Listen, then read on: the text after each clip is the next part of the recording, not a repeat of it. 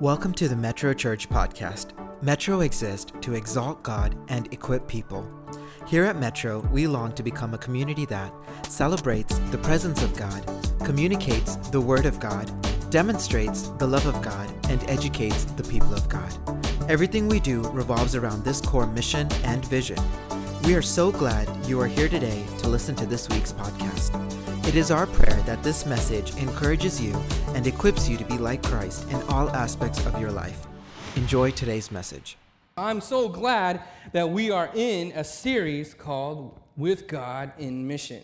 Amen. So, church, why don't you open up your Bibles right now to John chapter 17? John chapter 17 and John chapter 20. John chapter 17 and John chapter 20 open up your Bibles to those two passages. As a church, we have been inspired for the last few weeks about getting involved in missions. Two weeks ago, we had missionary Dr. Paul Park here, and it was amazing to be inspired by him. Last week, we had Pastor Sadish teach on the, the, the relationship we should have with God in missions. You see, church, missions is the very heartbeat of God. It's the central thrust for us. That's why the church exists is because of missions. Some scholars say that missions exist because worship does not. Missions exist because worship does not. And what does that mean? That the end goal of all people at the end of time will be to worship God. But until then, we are on mission to see the nations come to worship God. So, what should be our inspiration for missions? That is the title of my message this morning, based out of John 17 and John 20, is the inspiration for missions. What is the inspiration for missions? Oftentimes, I've heard people use guilt, guilt being your inspiration. They'll tell you, some people will tell you, there's so many people all over the world, poor people dying without the gospel. They're going to hell. You need to do something. And guilt is often used to inspire us for missions, but guilt, it doesn't last very long. It's only there for a season and it disappears. The other thing I've seen people use is sometimes people inspire you with invitation. They constantly invite you to think about the mission of God. They tell you there are not enough laborers, there are not enough missionaries. I need more and more of you, inviting, inviting, inviting more of us to be a part of the missions. And I think invitation is better than guilt, but invitation also does not last. I want to argue today that we are involved in missions for a much deeper reason than guilt or invitation. We are involved in missions because our God is involved in it. We are missionaries because our God is a missionary God.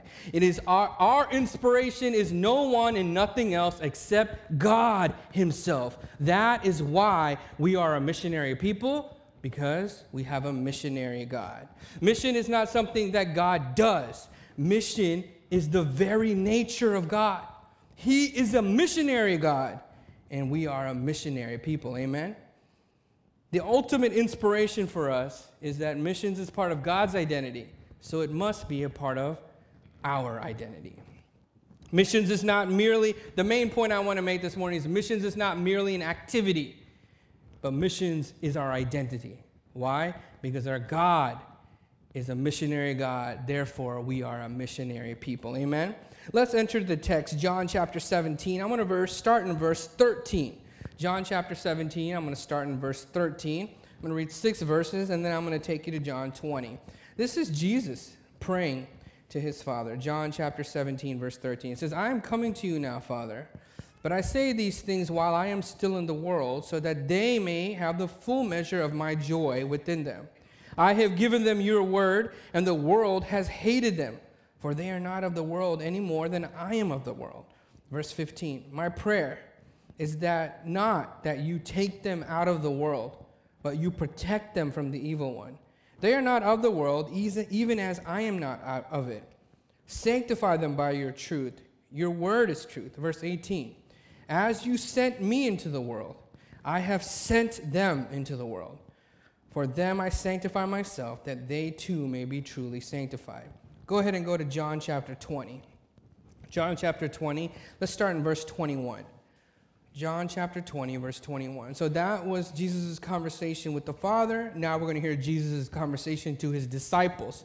John chapter 20, verse 21. It says this Again, Jesus said, Peace be with you. As the Father has sent me, I am sending you. And with that, he breathed on them and he said, Receive the Holy Spirit. If you forgive anyone's sins, their sins are forgiven. If you do not forgive them, they are not forgiven. Amen?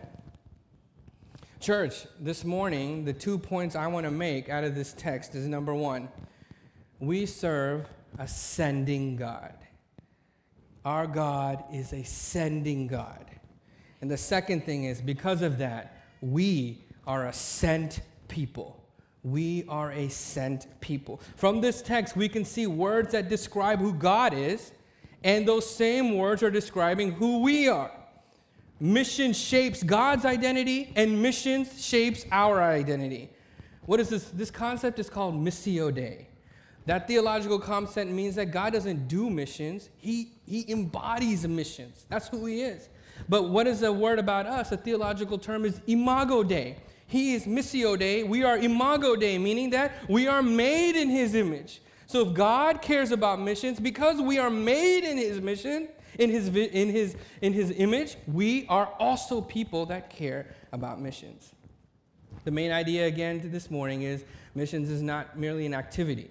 Missions is our identity. Amen. First, you'll see in verse uh, 18, in verse uh, chapter 17, verse 18, you see uh, that he is ascending God. In chapter 17, we get a sneak peek of Jesus talking to his Father. What are they talking about? Jesus says, I'm coming back to you, Father, because you have sent me here into this world. In chapter 20, we hear Jesus talking to his disciples, and he says, As the Father sent me here, I am also sending you.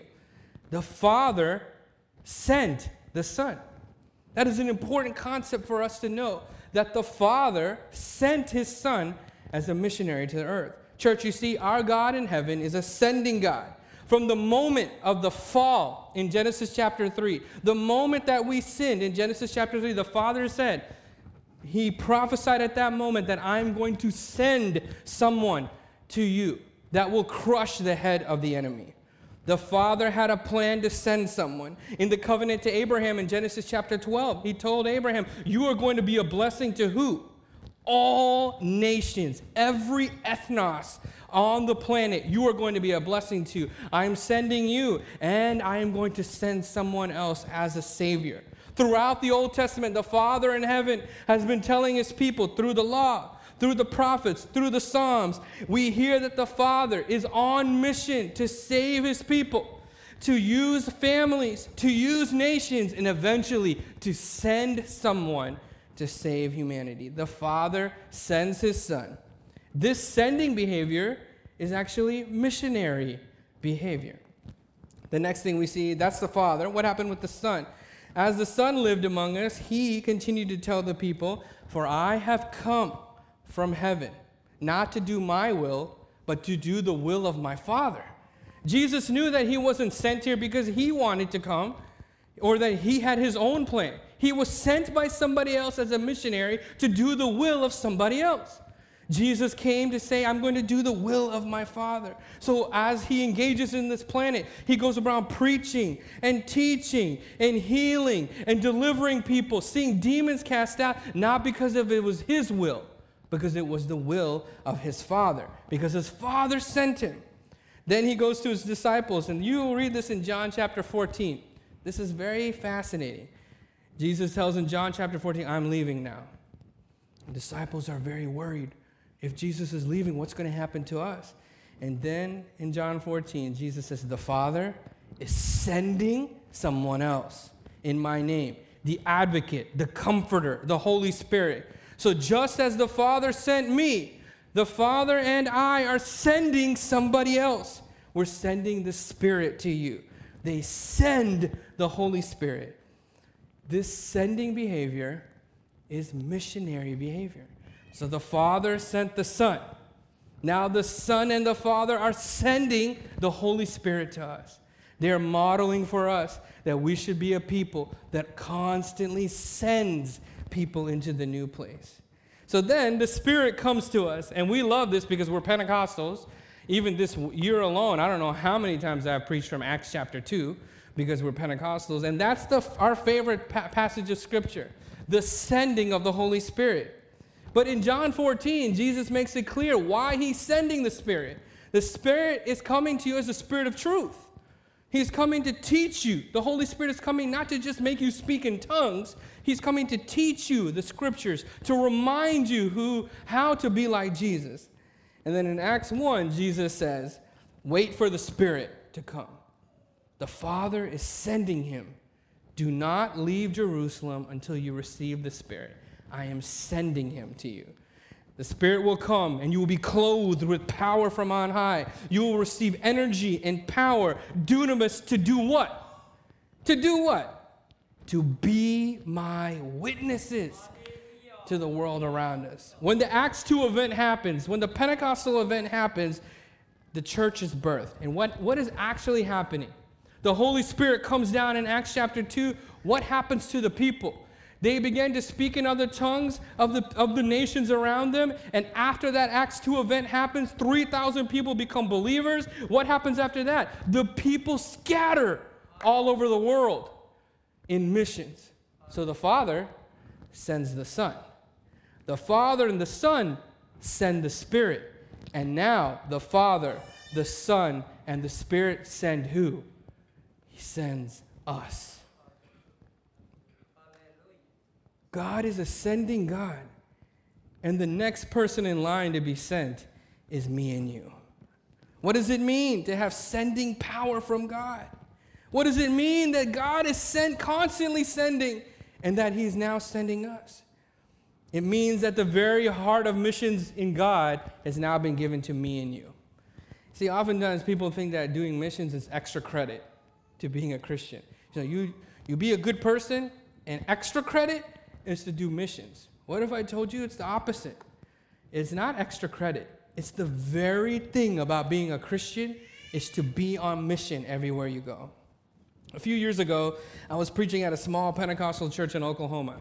Uh, it was mostly our, you know, our uh, Indian people there. However, I noticed a young international student from Thailand that was there amongst the, the, the students that came to that small church.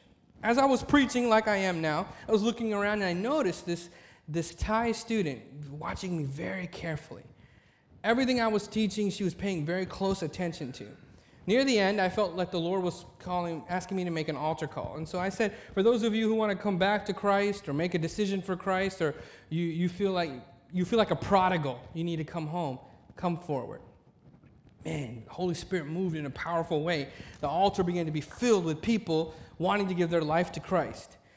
Um, but it was a very interesting experience. You know how usually when there's an altar call, the music is so loud, you can't hear anything. I mean, it's just so loud.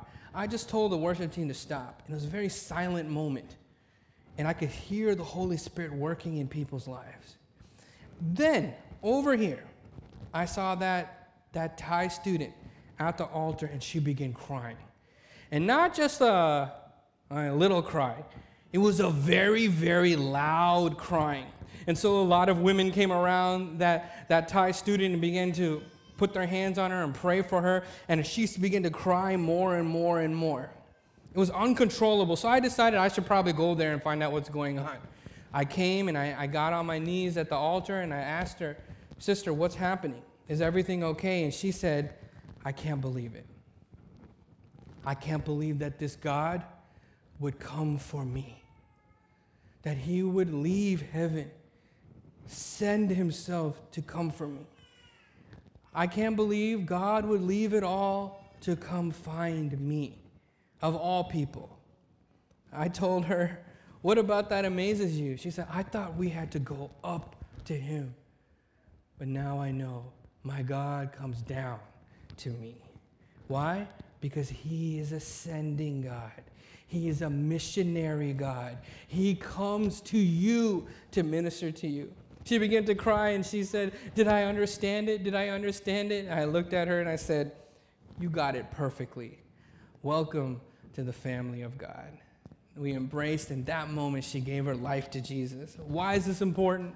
Why is this so important? It's because when you realize that God is a missionary himself, that there's nothing that would stop God from coming to you. There is nothing that will prevent God from coming into your situation, finding you uniquely. He would leave heaven just to come get you and make sure that you can be a part of his family. What is our inspiration? To go into the world because my God came into this world. Amen. I can still vividly hear her crying and saying, It's all so crystal clear. It is also crystal clear. Amen. So, church, do you see that the Father has been on mission? The Son has been on mission. The Spirit has been on mission, and now He is sending us. Oftentimes, people say, Where is the scriptural basis for missions? Church, that's not even the right question. There's actually a missional basis for our scriptures.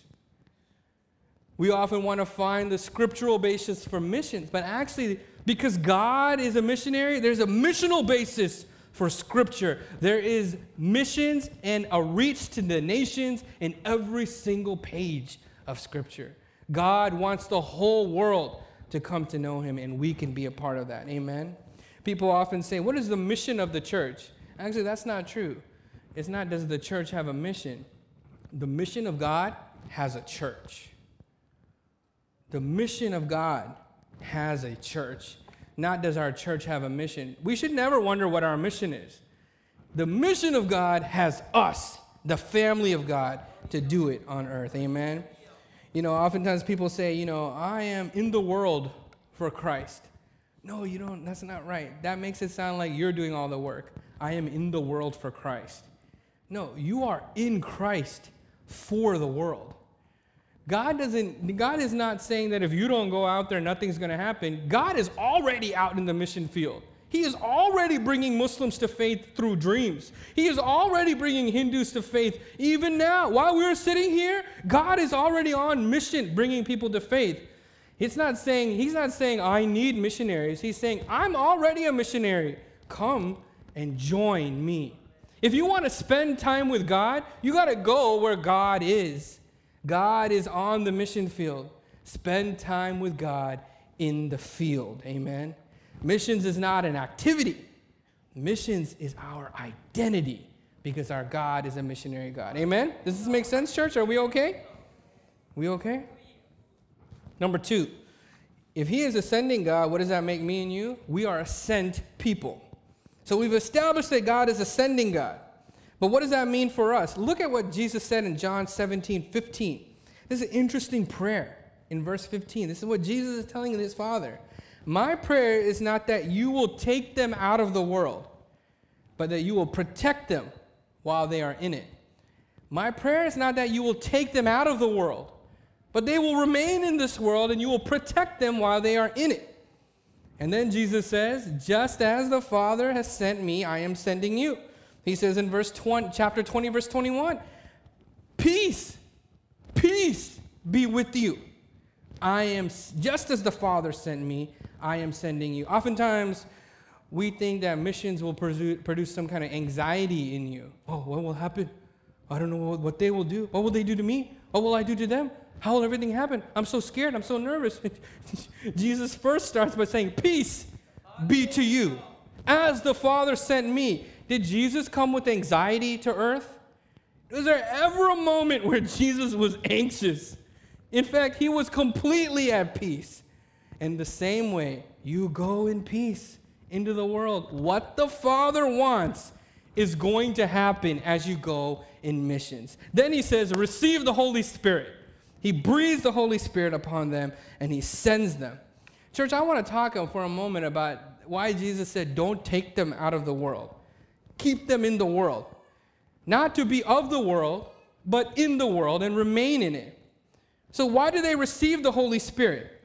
They receive the Holy Spirit to stay in the world, to have power to be missionaries, to take the gospel to new places. Even Jesus said, Don't take them out, keep them here and send them with power. Do you see what is happening?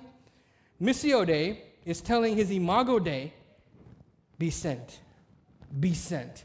Don't leave, stay and be sent. You know, it's so funny. What have we become? Uh, God says we're sent people. Oftentimes, in my extended family, we talk about this when we're together, my mom and dad. God says we're sent people, but I think we've become a leaving people. Everyone is talking about when we're going to leave, when, when is it all going to end. God is going to take us home. I hear that all the time.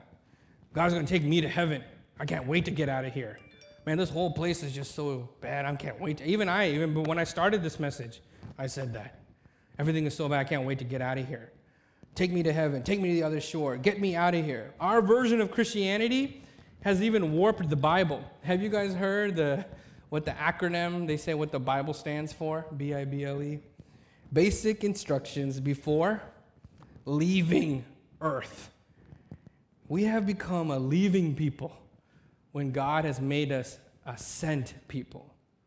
We have totally become backwards. God is saying, go, go, go everywhere into DFW, go into India, go into the uttermost parts of the world. And we're saying, no, no, no. Can we get out? He's saying, no, go. No, I, I need to get out. No, Lord, please keep them here. Oh, Lord, please take me out. if you were standing next to Jesus, you guys would be praying opposite prayers. Then he says, Jesus says, no, receive the Holy Spirit. He said, thank you, thank you for the Holy Spirit. What do I do with that? Maybe now I can leave. we received the Holy Spirit to leave. We feel we're, we're speaking in tongues and experiencing the power of Jesus Christ. We are Pentecostal believers. We're spirit, the same power that raised Jesus Christ from the dead now resides in me and you. Why? Because we got to leave. Pentecostals should be the last people saying, I got to leave. They should be the ones saying, God, I got to go. I gotta, you gotta send me, God. We are so enamored with healing and the rapture in the end times that some of us, all we talk about is leaving, but God is saying, stay in this world. Often as Pentecostals, we think we receive the Holy Spirit. Why? To be holy? To be powerful? To be better than other people? Is that why we receive the Holy Spirit? No. We receive the Spirit to stay in the world and be His witnesses everywhere we go. I'm telling you, if there's anyone that can see their Hindu coworker, if there's anyone that can see their Muslim coworker, their Buddhist coworker, their Sikh coworker come to faith, it is you, sister. It is you, brother. You have the power inside of you. God has given you His Spirit for a reason. You can change this city. How many of you believe that? Man, it's getting really quiet in here. Whoo, man, uh, maybe Pastor will tell me not to preach for a couple weeks. Because our God is a sending God, that means we are a sent people. If we are to be a part of the family of God, we got to do what God does. If God goes, we, his kids, we go too. If Jesus goes, like our elder brother, we go too. As the Spirit of God goes, we go too. During this past week, I, uh, as pastor was out of town, I was meeting with a few young adults, and I had an illuminating conversation with one young person. Uh, you know, as believers, we often wonder if what we do is worth it. you know, you think, man, I'm working for God, I've been telling people about Jesus, and I don't see anything happening. Does it really matter? Some of you are listening to me. You're already talking to your coworkers. You're talking to your friends at school. You're not afraid of Jesus, but you don't see anything happen. So you wonder, is it worth it? God called me to minister. Is anything happening? And I felt sometimes, even as a pastor, I feel like that. I'm, you know, I'll evangelize to my friends, to the people in the city, especially the young adults in the city. I'm, I'm constantly evangelizing to them. And sometimes I wonder if anything's going to happen. And then I heard this story this week. I was meeting with a young man, and he said, I don't know if you remember this, Pastor Linson, but 10 years ago, you came to my university, and I came to an InterVarsity meeting. No one knew what I was going through. No, everyone from the outside thought I was doing fine, but I was so far away from God. I was ready to give up. And he begins to tell me that he still remembered the message I preached 10 years ago in that moment, he remembers the scripture. He, remain, he, he told me the main idea. I had totally forgot all about it. And he said that that word from God encouraged him in such a low point of his life. And he said, Isn't it crazy, Pastor Linson? a day that you have forgotten became an important day in my life. And I said, You know, it has nothing to do with me. It has everything to do with the fact that ascending God has ascended people. And even the days that you think you are not doing anything right, even the days that you think, What is the point? I'm telling you, there's somebody there listening to you because the moment you speak, somebody's life is being transformed.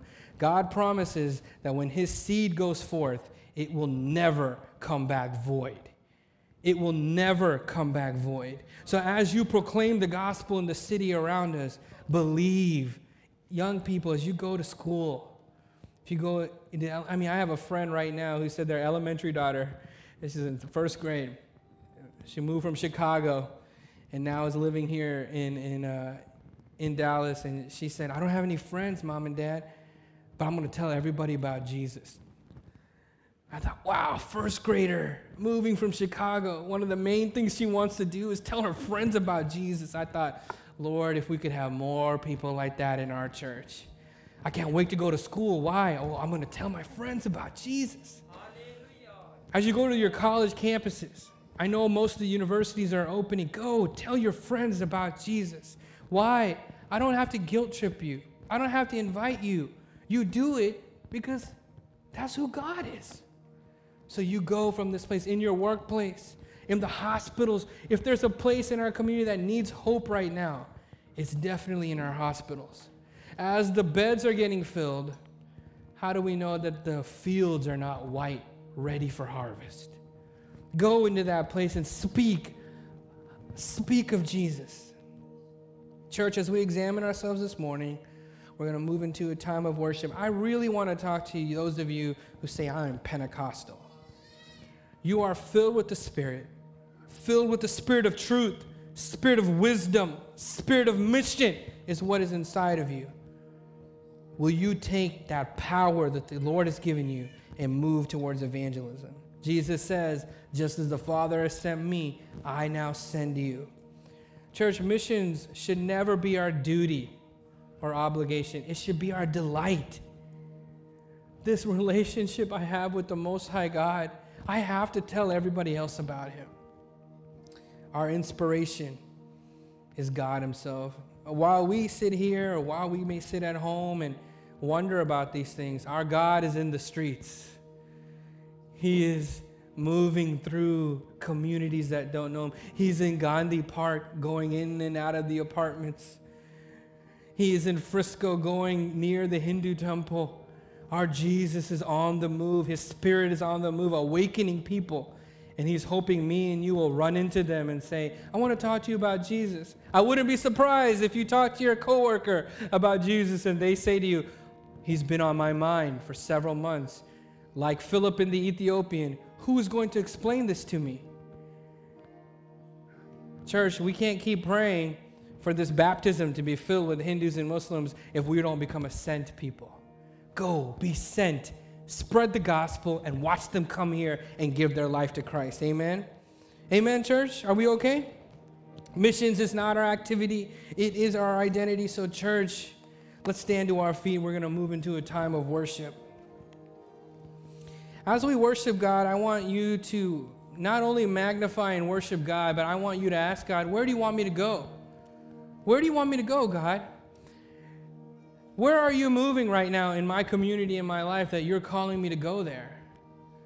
It could be at your work, it could be at your school, it could be in your friend group, it could be your own family or cousins. You might have some, the Lord is showing me right now, there's some family trees. I'm seeing family trees that need to come to Christ. You're one branch. Tell the rest of the branches about who God is. Because missions is not an activity, it is our identity. Because God is about missions, we, his children, are about missions. Let me pray for us. Father, we come to you now in the name of your Son, Jesus. I pray that we would take inspiration to engage in the mission of God, not out of guilt, not out of just continuous invitations, but because that's who you are. Lord, as we worship right now, I pray for those who are afraid that that fear will be replaced with faith, God, in the name of Jesus. Lord, I pray for those who say, I don't know where to go, that God, even while we worship right now, you will reveal to them who to go to. Lord God, it's time. I just sense your spirit saying, It is time. There is revival ready to, I mean, I can see it's like ready to burst. Revival ready for you. So, Lord, would you send us to see that revival happen in the DFW Metroplex? Would you use Metro Church, God? Would you use our people, God, to go in all over the city, God, to see people come to know you, Lord. We're excited. We're excited for a, a revival that is coming. When we stand in this sanctuary, we're going to see Hindus and Muslims worship God with us, God. We can see it in our spiritual eyes, but we want to see it in our physical eyes. Send us, God. Send us. Help us to stop talking about it. Help us to stop just praying about it. Send us, God. We love you and we trust you, God. We know you're going to do it. In Jesus Christ's precious name we pray. Amen. Let's worship God.